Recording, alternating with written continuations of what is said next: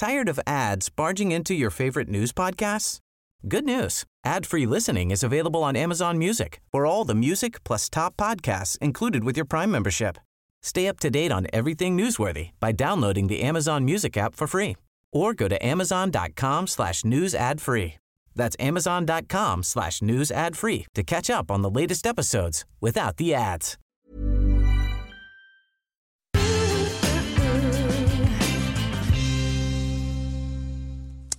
Ja, välkomna tillbaka. Nu är det dags för min salong, nämligen samtal om såna här stora existentiella filosofiska ämnen som alla går att fundera på men inte riktigt alltid finns någon plats för. Men det gör vi här. Och jag har bjudit in Ingela Olsson, välkommen hit. Eh, skådespelare som just nu är aktuell med eh, nypremiär har det varit. Du får berätta. Nypremiär på ett år av magiskt tänkande. Ja, som är en, en monolog skriven av Joan Didion. Du har fått lysande recensioner för den. Ja, det fick jag. När... Ja, det fick du. Ja, och dessutom eh, är du med i en annan Dramatenpjäs. Jag spelar också Rickard III, mm. Shakespeare, på stora scen. Då vet du vad det vill säga om de det här ämnet idag, för det har man mycket av i teatern, nämligen ja. kärleken. Och Björn Ranelid, författare som eh, har mycket teman kring kärleken i sina romaner. Mm. Ja, kärleken tänkte vi börja med, detta stora och ändå eh, kanske svårbeskrivna ämne ibland. Vad skulle du säga spontant du associerar till? Um, först skulle det är väl det största, mm. kärleken i varje människas liv. Men också just därför kanske mest svårast att formulera sig kring. För att det vill, hur var man ens försöker sätta för ord så vill det liksom sticka iväg. Och jag är skådespelare och på något sätt jag jobbar väl kanske mest mellan orden och uttrycker det som man inte kan säga. Vad menar du med att man jobbar mellan? Ja, att man, eh, alltså om det räckte med texten då skulle vi bara kunna läsa mm. den. Men, eller orden. Utan skådespel, vi, vi är väl i undervegetationen mm. av orden och, och texten och, och ytan mm. lite grann. Om, om, man säger kärleken, ser du direkt någonting framför dig eller är det mycket mer så där som Ingela säger? Svårgripbart? Ja, kärleken är världens största kraftverk. Och samtidigt är den eh, i rörelse ständigt med ljusets hastighet. Och dessutom är kärleken världens viktigaste ord. Ja, på alla språk. Och dessutom talar den alla språk, alla dialekter. Och det är så vackert att kunna säga. Men den inbegriper dessutom andra människor. Så det, kärleken är egentligen inte med substans om du inte inbjuder andra människor. Och då tänker jag på eh, Dalai Lama som har sagt att du måste älska dig själv för att kunna älska andra. Mm. Och det är nästan lite förbjudet känner jag i vår kultur. Det låter som att man är självupptagen, man ska älska sig själv. Men han säger att det är en fullständig nödvändighet. Men jag kan förstå, för jag tror att om man ska kunna odla kärlek i sig själv så måste man ju ha blivit bemött av det någon gång. Mm. Ett barn som aldrig har fått kärlek vet ju inte vad det är för någonting. Ett barn som man inte ler emot, till exempel, som har varit på barnen, vet inte hur man ler. Man, man lär sig det utifrån. Mm. Så på det sättet, man måste väl... Det måste ju börja där någonstans. Sen håller jag med dig, älska sig själv, det det är ja. lite förbi. Ja. Lite. Men är det inte, jag brukar tänka på så som det är på flyget. Man får såna instruktioner. Först, det tyckte jag var så konstigt när man flög med sitt barn ja. första gången. Först ska du ta den där ja. syrmasken för dig själv för att kunna rädda ditt barn. Det. Mm. Och det är lite så det är, att om man inte vet hur man älskar sig själv så kanske man inte har förmågan att älska andra. Nej, men jag, så tror jag verkligen att det är. Mm. Vad vi nu lägger i det ordet att älska sig själv, eller att omfatta sig själv eller på mm. något sätt försöka ta emot sig själv. Mm. Och sen för att kunna ta emot någon annan människa. Mm. Fast kärleken är ju väldigt... Eh, är det att ge eller är det också att kräva underförstått någonting tillbaka? Det är ju inte enkelt som vi sitter och beskriver. Nej, alltså vänskapen är ju dessutom reciprok ömsesidig. Du kan inte på ett egentligt sätt säga att du är vän med någon som inte är vän tillbaka. Däremot kan du älska någon som inte älskar dig tillbaka. Mm. Däremot vill jag inte använda verbet kräva när det gäller kärlek. För kärleken är ju självuppoffrande, dessutom är den dimensionslös. Alltså vi kan ju höra ett kanonskott, det låter mer än en, en kyss och en kärlek. Men kärleken har längre efterklang. Och kärleken är dessutom på det sättet alltid inbegripen i, i barnen som föds. Jag har ju liknat barnen vid pilar som träffar framtiden i hjärtat. Alltså världens framtid och världens räddning, om jag får använda det uttrycket, är kärleken och omsorgen. Jag skulle vilja inte rätta Dalai Lama, för det kan jag inte göra, för han är klokare än vad jag är. Men jag skulle vilja säga att lära känna sig själv istället för att älska sig själv. Och lära Varför känna kan man inte älska sig själv? Jo, det kan man göra, men det kan inbegripa då att man lär känna sig själv. Det är klart man kan älska sig själv, men alltså, jag älskar inte mig själv. Men däremot så försöker jag lära känna mig själv. Och genom att jag lär känna mig själv så har jag en kanske lite bättre förmåga att eh, empatiskt och ställföreträdande ta in människors sorg, smärta och lidande. Jag tror att mänsklighetens framtid kan man nog säga står och faller med en eh, inlevelseförmåga i krigets offer, i barnen, i lidandet, mm. i sorgen och smärtan. För, för kärlekslöshet, en del upplever ju att livet eh, det saknas precis det här. Det finns mm. ju många, många ensamma människor. Och då är det precis som att då blir kärleken nästan någonting som man måste ha för att räknas. Mm. Jag är en sån där som inte är värd att älskas. Nej, som inte fick det där. Nej, som inte fick det där viktiga. Men så det här kärleken till eh, det motsatta könet eller samma kön det är väldigt enkelt. Det går att älska mycket mer, tänker jag. Ja, det finns ju alla former. Mm. Och barnen som du nämnde, eller vi pratade om barnbarnen förut, mm. eller vänskap också. Mm. Det är ju någon typ av kärleksrelation absolut, i det. Absolut. Jag tänker också att det, kärlek är också i hög grad praktisk, det är ju handling. Mm. Nu är vi i vår tid, tänker jag, så säger vi säger ju till våra barn jag älskar dig och jag älskar dig. Och vi, alltså, vi är mycket ledigare med mm. det ordet än vad mm. jag tänker på min eh, pappa till exempel som inte lever längre. Liksom, där, han, han, hade, nej, han använde inte det ordet. Mm. Men, var det för laddat? Kom han för nära? Alltså, det kanske har säkert både med personlighet att göra och, och klass. Och, alltså, eh, sådana saker mm. gör också att man, man eh, förhäver sig inte. Utan man men det är det intressant att man bara mm. känner så. Ja. Att det är att förhäva ja, sig. Att säga till men, men därmed sagt, det betyder ju inte att inte jag visste eller vet Nej. att han älskade mig. Det är det jag menar. Det är, hand, det är, det är handling att finnas där mm. och att, att möta upp. Och, eller hur? Men det, är, det är lite, ligger någonting i det där att det ändå är ett laddat ord för mm. många människor. Absolut. Alltså kärleken törstar ju som verb efter ett ackusativobjekt. Jag älskar dig, jag älskar jag älskar fotboll. Mm. Så att det, det klarar sig inte, det blir stympat. Om man bara säger jag ja, älskar? Det, det, alltså det är en ellips, det är en förkortning. Mm. Så kärleken i sig som begrepp, som verb, törstar efter en flod att, gå, att röra sig i eller vad det nu är. Och då säger man jag älskar dig, jag älskar jag älskar fotboll, jag älskar musik. Det, det är inte relevant språkligt semantiskt att säga jag älskar. Vad älskar du? Mm. Så frågetecknet måste bli en punkt eller ett utropstecken. Mm. Och det är så vackert att kunna säga att det har världens största träffyta också. Kärleken har världens största träffyta. Sen kan man säga att det går inflation i det. Man säger att man älskar cornflakes eller, mm. eller en biff. Mm. Eh, och då har det inte samma tyngd och substans. Och, så du tycker man ska vara lite mer sparsam nej, man säger absolut, Nej, absolut. Jag tycker man ska få lov att vara djärv. Man ska vara som en, en cirkusartist i, i trapetserna. Men det, alltså, när jag dröjer vid det, när jag undervisade i filosofi i 12 nivå så hade jag med detta, men jag kunde också prata om matematik eller om sannolikhetslära. Man kan prata om kärleken till matematik också. Men för mig har den störst betydelse när du inbegriper andra människor och framförallt när du värnar andra människor. Och då tror jag att man måste utgå från att man lär känna sig själv. Annars kan man inte identifiera vad kärlek är och inte sorg heller och smärta. Många människor som är borta i livet har aldrig varit så tydliga och pregnanta som när de har dött. Nej, då har man väldigt... Det är därför man skriver nekrologer. Alltså, människor blir väldigt tydliggjorda när de är döda. Mm. Alltså, jag har aldrig sett liv och död som motsatser. Alltså det är ju frön i marken och jorden. Men vad beror det på då? Det är lite grann som din pappa, att när någon lever då är det mycket svårare för många människor i alla fall att uttrycka alla de här starka känslorna, i ord i alla fall. Och sen kan man se, läsa dem i en ne nekrolog eller höra om vid en begravning. Det är ganska typiskt. Ja, det finns en, en blygsel runt det. Men det är väl också...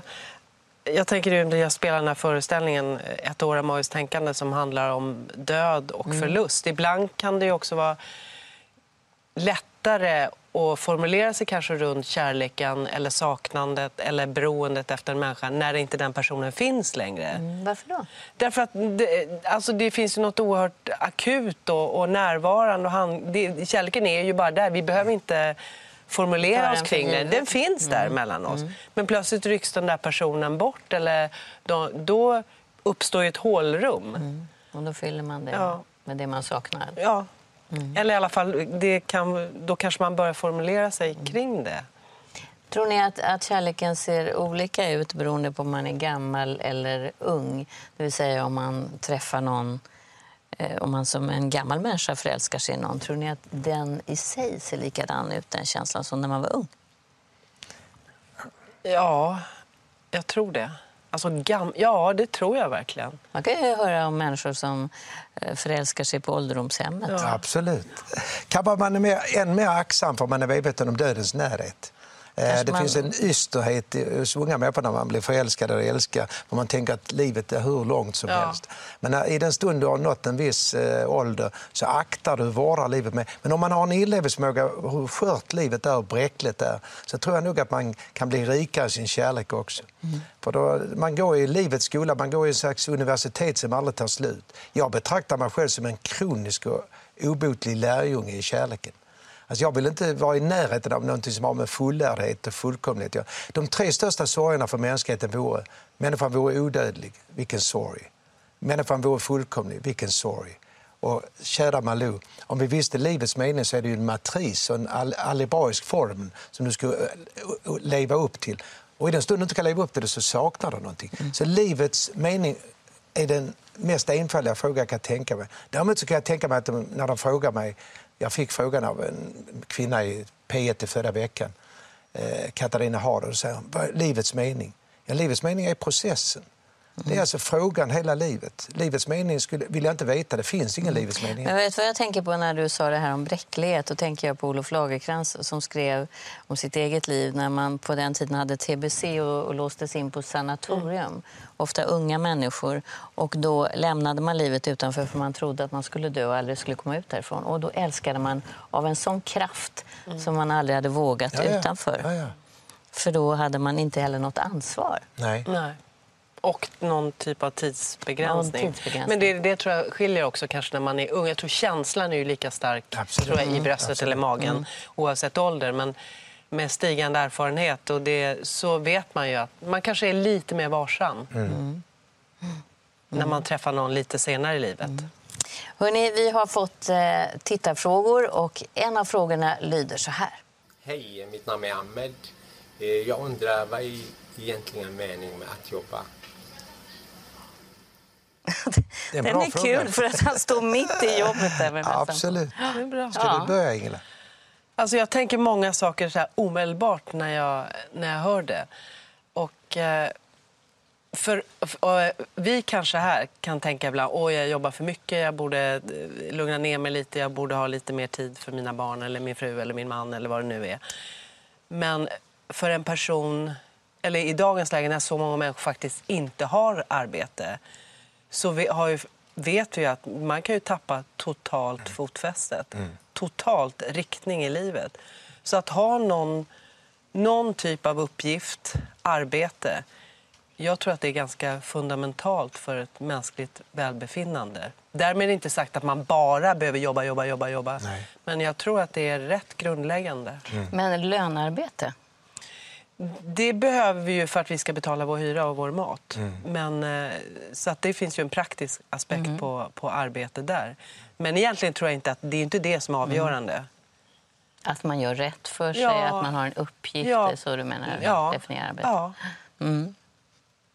Vad tänker du? Vi, har, vi använder begreppet arbetslös, alltså utan arbete. Det kunde heta arbetsfri. Mm, precis. Eh, men det använder vi inte. Sanslös, fruktlös, utan fruktan, utan sans. Vårt samhälle är så inriktat på det pekuniära penningen och kapitalet och att man ska vara någonting i sitt arbete. Men jag tror att vi skulle kunna avdramatisera det betydligt om människor vore mer solidariska. Dela på arbetsuppgifter och se till så att människor får meningsfulla uppdrag på sjukhus, inom äldreomsorg, vård, skola. Det finns ju människor idag som gör fantastiska insatser. Jag pratade med en man i förra veckan när jag framträdde. Vet, han säger till mig, du Björn, jag gör något som är det roligaste jag gjort i hela mitt liv. Vad gör, vad gör du? Jag ger privatlektioner i matematik. Ger du privatlektioner i matematik? Tar du betalt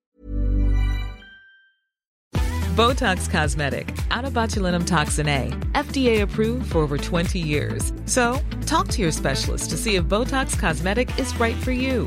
For full prescribing information, including boxed warning, visit BotoxCosmetic.com or call 877 351 0300. Remember to ask for Botox Cosmetic by name. To see for yourself and learn more, visit BotoxCosmetic.com. That's BotoxCosmetic.com. talet, ja, något litet symboliskt. Han har aldrig haft så roligt. Han har varit För, matematiklärare. för visst är det väl ändå så att idag är det ju, antingen är man inne eller också är man utanför. Och det är ofta arbetet som det handlar om, mer än någonting annat. Och då är det egentligen lönarbete vi pratar om. Om man bortser från att naturligtvis måste man kunna betala för sig. Jo. Så det, det är liksom där priset sätts på arbetet ändå. Och då blir det där meningen ligger på något sätt. Att man har ett sånt arbete som är man kan visa upp, det här är jag. På, I Sverige tycker jag det är ännu mer så. Man frågar, vad jobbar du med? Det är nästan den första frågan man får. Ja, jo, det kanske är så. En Men identitet. jag, jag tänker att det är så lätt att säga när man har Ja. När man, vi kan Absolut. betala hyran och att vi kan välja. Och jag kan välja att göra- vara med i en film gratis för att eh, det är en ung människa som vill. Men den dagen jag inte kan försörja mina barn eller jag, eh, räkningarna växer på hög, det är inte lika roligt Nej. längre. Och det tror jag går på självkänslan. Absolut. absolut. För, för jag, jag tänker också på alla de som har drömt. Det var ju för, mer förr så, tror jag, än nu. Att, för vi blir ju äldre och äldre och är yngre på något sätt när vi blir pensionärer. Och så tänkte man nu snart så ska jag göra allt det där som jag hade drömt om. Om, jag, om man nu har en pension som tillåter det. Eh, och då upptäcker man att det var, inga, det var inte alls något roligt. En del till och med dör direkt. Att då blir det här arbetet som det var det som hö- uppehöll livet på något sätt. Men är det inte konstigt? Det finns ju mycket annat i livet. Absolut. Vi får inte glömma bort att en aspekt med arbetet som man kanske inte alla gånger tänker på. De flesta människor som arbetar har ju arbetskamrater. Så det är en social gemenskap. Och det är så stigmatiserande om man är utan arbete för att det är högst upp på agendan när politiker talar. Det är nämligen om, du, om vi klarar av arbetslösheten, att vi ser till att få sänka det från 8 till 4 Man talar om länders kapacitet och likviditet och bruttonationalprodukt utifrån arbete. Kunde vi avdramatisera detta något lite och dessutom visa på medmänniskorna att arbete behöver inte innebära att du är värd mer för att du har en, en titel som är professor eller vad det nu kan vara för något. Vi borde gå bort ifrån detta, men det är inte lätt. Alltså det handlar om att skola människor i en slags insikt i vad det är att leva. Du skulle kunna, till och med kunna säga att mitt arbete är att jag är till för, för eh, mina medmänniskor, om man så är präst eller du är diakon. Men vi har en sådan oerhörd eh, slagsida i vårt samhälle att du är värd mer om du har ett visst yrke eller en viss titel. Och detta kan man skola ungdomar Och jag ska dessutom säga, ungdomarna är mycket klokare än vad 60, 70, 80-åringar. För jag vet med mina egna barn, om de diskar, och de, de städar eller de är på ICA, det har inte samma betydelse längre. Och det är inte lika eh, stigmatiserande och eh, de blir inte lika stämplade om de till exempel är utan arbete och gör en resa i Europa. Det är en, ett hopp för mig. Men är man inte däremot stämplad om man går och söker och söker och får ett nej efter nej efter nej, då blir man, det blir väldigt tydligt en fingervisning om att du är ingenting värd. Ja, det tror jag med. Eller det är den känslan Ja. den här personen får i alla fall. Sen såklart att man kan missbruka arbete. Det vet, alltså, i, I betydelsen att man flyr från eh, nära relationer och, och, eller kärlek som vi pratar om för att man kan skydda sig bakom det. Så allt vi säger kan man ju också vända till dess motsats. Men nog känner jag både flera ungdomar som efter gymnasiet inte lyckats komma in i arbetslivet, inte komma in på utbildningar. Och det inte så många av dem som orkar hålla uppe självkänslan. Det går ganska hårt åt självkänslan Först fort. är det nog en härlig känsla Ja. jag, av frihet, för man tror att det är det som är frihet. Så upptäcker man att det var inte så. Det var inte där friheten låg. Och sen är det ju inte... Alltså, jag tycker det är roligt att arbeta. Jag tycker det är spännande att lösa problem och jobba tillsammans med andra människor. Och det, det kan ju gälla på väldigt många olika yrkesområden. Och sen tror jag. gäller det då om man har ett mer monotont och Ja. jobb man inte trivs med. Det- Då det är ju man en sak. funderar på vad är meningen med det här. Ska jag hålla på så här och sen, det var det det var.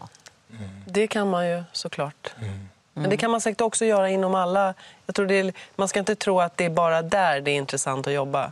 Utan även på ett ställe som kanske utifrån verkar monotont så tror jag man kan hitta oerhört eh, stark mening i det, eller meningsfullhet och med arbetskamrater. Och att lösa de specifika uppgifterna Mm. på bästa sätt. Och där kommer man tillbaka till Ja. meningen med livet. Det gäller verkligen att vara i det man gör och hitta meningen med det. Ja.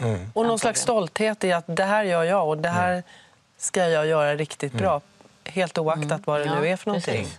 Där kan ju varje människa hitta någon... Hörrni, vi har en annan spännande tittarfråga. Ja. Hej, jag heter Jag Olle. Och jag undrar hur vet man egentligen eh, att man lever ett liv där man är ärlig mot sig själv? Och eh, inte ett liv där eh, man lever ett liv så som andra förväntar sig att man ska göra.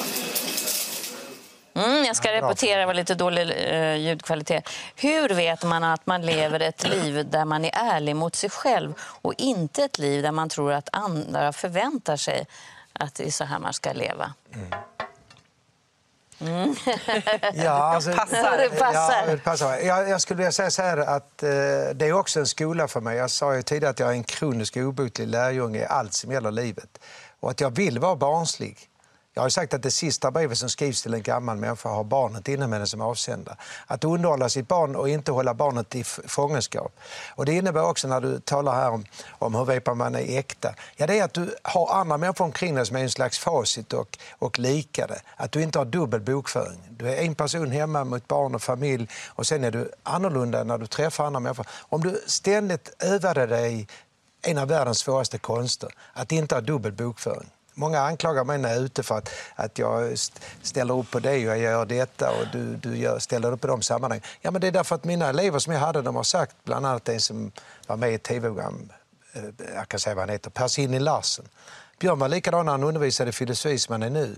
Och det har jag aldrig tänkt på, därför jag tittar inte på mig själv på det sättet. Men det är väl en av de vackraste meningar jag har hört om hur jag är som människa med alla mina fel och brister. Att jag har inte dubbel bokföring. Det är därför Det vill jag... säga att du inte lever för vad andra skulle... Nej, nej, nej. Och jag efter är så, vad andra jag, tycker om nej, och dig. Jag är så otaktisk också. Jag vill inte vara taktisk. Alltså, mitt liv skulle vara betydligt fattigare om jag vore taktisk. Taktiskheten innebär en intellektuell kalkyl hur jag ska vara för att du ska tycka om mig. Eller du ska tycka om mig. Men att utsätta sig för barnsligheten inom dig själv, alla dina tillkortakommanden och bräcklighet, gör just att man, du blir en bättre skådespelare. Du har en st- st- bättre sätt att leva dig in i andra människor.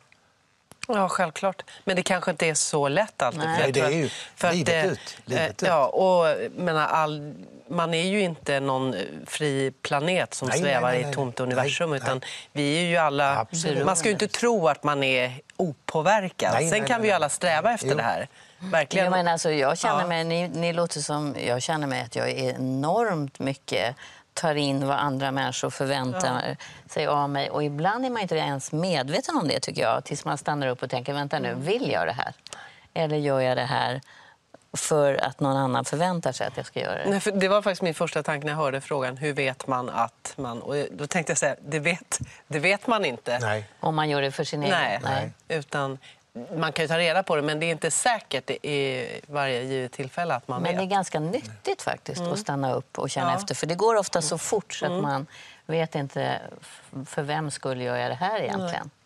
Så det är en bra... eh, Det är, är inte du så alls menar du? Att du stannar Jo, upp och jo, tänker... jag säger att jag är gör- lärjunge. Ja. Jag, jag är väldigt noga med vad jag säger och vad jag tänker och jag försöker stå för det jag säger. Jag vill vara ett vatten som ibland forsar men så ska det stillna också. Vattnet måste stillna, ibland fryser det till is. Och ibland är det en bäck och ibland är det ett eh, Niagarafall. Och det, jag tror att de där kasten i mitt liv har gjort att jag har blivit lite, li- jag är inte mycket klokare än jag var tidigare, men jag är lite klokare. Fast Och du det- ger dig in i rätt mycket Absolut, där du det- hamnar i olika Ja, situationer. men det är därför jag vågar säga det, att jag Ja, inte är taktisk. Hade jag varit taktisk hade jag inte ställt upp i Melodifestival eller Let's Dance. Nej. Därför att jag, jag säger så här, att, kunna dansa tango i direktsändning, då är du inte taktisk. Och då är det vissa människor som lägger in en kalkyl innan. Nej, jag gör inte det för jag kan misslyckas. Men jag vill, jag vill kunna misslyckas när jag gör någonting. Hur är man på scenen då? Då är man gömmer man sin roll då, så man kan hela tiden komma undan med det. Ja, fast det blir inte så bra teater, tycker inte jag. Nej. Om man verkligen använder den där rollen som att gömma sig. Utan det är ju snarare att använda den där rollen eller den där texten för att faktiskt blotta sig själv. Och att, eh, precis som du säger, välkomna liksom störningsmoment. Att eh, inte hålla sig krampaktig. Ibland kommer, slirar man i texten eller man går för långt åt höger eller vad det nu än är. Att välkomna de där misstagen. För att, eh, och det blir en större prövning tycker jag ju mer erfaren man blir. För man har tekniken, jag vet precis. Men att på ett sätt glömma det och så gå in på scenen och vara mer... Om man vänder på det och säger i relationer till andra människor så kanske det ingår att man lever upp till förväntningar också. Också. För att det ska Oh ja, bli bra också. Oh ja, relationer. oh ja, oh ja. Och jag förväntar barn. mig om att du är eh, trevlig mot mig och Ja. då känner du det och då är du förmodligen kanske det. Ja, jo, men det är ju sociala koder vi har. Mm. Alltså, det blev ju outhärdligt annars. Jag tänker också att, att det här, den här frågan är nog mycket i att människor går emot sin egen känsla många gånger. Det är därför man kanske grubblar i den här frågan. Och det har vi nog varit med om alla, att man känner nu är någonting fel här. Jag går emot att vara ärlig och sann mot mig själv. Och det är ett högt pris om människor har uppnått en ålder av 60, 70, 80 och plötsligt kommer på med någon slags eh, insikt att jag har levt ett förfelat liv. Alltså det måste vara det största livsnederlaget man kan tänka sig. Sen är det människor som försitter möjligheter genom att de har drabbats av någon slags rädsla för vad andra människor ska tycka och tänka. Jag har formulerat en mening som jag tror att den håller nog i vissa sammanhang. Om människor hade vetat hur fria de är hade de darrat som en hund inför en jordbävning. Alltså, människor använder sig inte av den barbariska friheten. Du har en genetik som begränsar dig i viss mån, men därutöver har du en barbarisk frihet. Det är därför människor begår självmord. Varför gör man inte det då? Eh, Jag försöker använda mig av den frihet jag har, men, Men den kostar kanske den på. kostar, men den frihet jag ska använda mig av har alltid en, andra människor med i, i räkningen. Att jag inte ska skada andra människor, att Nej. jag inte ska vara gemen eller infam. Och jag kallar det för planmässig ondska. Då har du kalkylerat en ond handling. Sen kan du vara impulsiv och oöverlagd och göra, begå dumheter, det gör jag ofta. Men då har jag inte planmässigt planerat den. Hur, men jag tänker lite som du säger, hur hanterar man att man kommer till en ålder där man vet att det är inte är så långt kvar av livet och så känner man, jag har inte varit sann mot mig själv. Som du säger, det måste vara en av de svåraste sakerna. Alltså, det är ju en tragedi. Är det väl. Sen tror jag alla människor med stigande erfarenhet och ålder så är man, lättare, är man mer lyhörd mot sig själv. Man vet mer. Är man 17, man, eh, man vet inte vad alla de här olika känslorna och impulserna betyder. Nej. Man kan inte veta. Nej. Jag önskar faktiskt att man kommer till en sån där ålder när man fullständigt skiter i vad andra tycker. Och så agerar man mycket mer fritt utan att skada människor. Skulle det fungera? Ja, det beror på vad du är för personlighet. Jag får ofta frågan om jag är nöjd med mitt liv. Jag tänker inte de banorna. Men jag har fått leva ett sådant rikt liv eh, där jag har fått så mycket av andra människor så att jag har ingenting som jag önskar mig som jag inte har. Och nu talar jag inte om pengar, för det är, ett, är ingenting som jag går och tänker på. Utan för mig är rikedomen mental, själslig, somatisk. Att jag får vara frisk, barnen är friska, frun är frisk. Och jag har vänner. Vänskapen är ju extremt viktig. Alltså människor som inte har vänner, det är alltså ett väldigt fattigt och sorgligt liv. Därför måste vi ställa upp för andra människor. För mig är ideologi eh, solidaritet. Och solidariteten innebär att du inbegriper vattenskalle, ryggmärgsbråck och Downs syndrom. Jag räknar alltid med den 47 kromosomen. Nu säger du så mycket, så många av de här existentiella frågorna i samma utläggning. Nu var vi med det här hur man skulle vara sann mot Ja, sig men du är, själv. Men det är det du du menar? är, ja, du är okej. sann mot dig själv. Eller Om hur du man räknar in de sig. människorna som har till exempel olika handikapp. Då är du sann mot dig själv att du inte t- slår dig på bröstet och säger jag är duktigare än dem. Eh, Då är du sann. Du är inte sann om du säger att detta kan inte drabba mig. Du kan bli sjuk, du kan dö av cancer. Nej, men det, har, det har ju verkligen två sidor. Att vara sann mot sig själv och sen får man ändå väga det mot ett, en viss eh, empati och medkänsla mot Absolut. omgivningen. Annars Och jag tror ju... gamla människor som är på det sättet när de är riktigt gamla, de Ja. skrattar man lite och tycker Ja. Mm. att de har kanske rätt att vara det. Men jag, menar, jag kan känna, utan att vara 85, så känner jag väl att, eh, att jag lättare kan säga aldrig i livet, det där gör jag inte. Det får bli sista ordet. Där kom det. Där det tar vi med oss. Tack så mycket ska ni ha för att ni var med.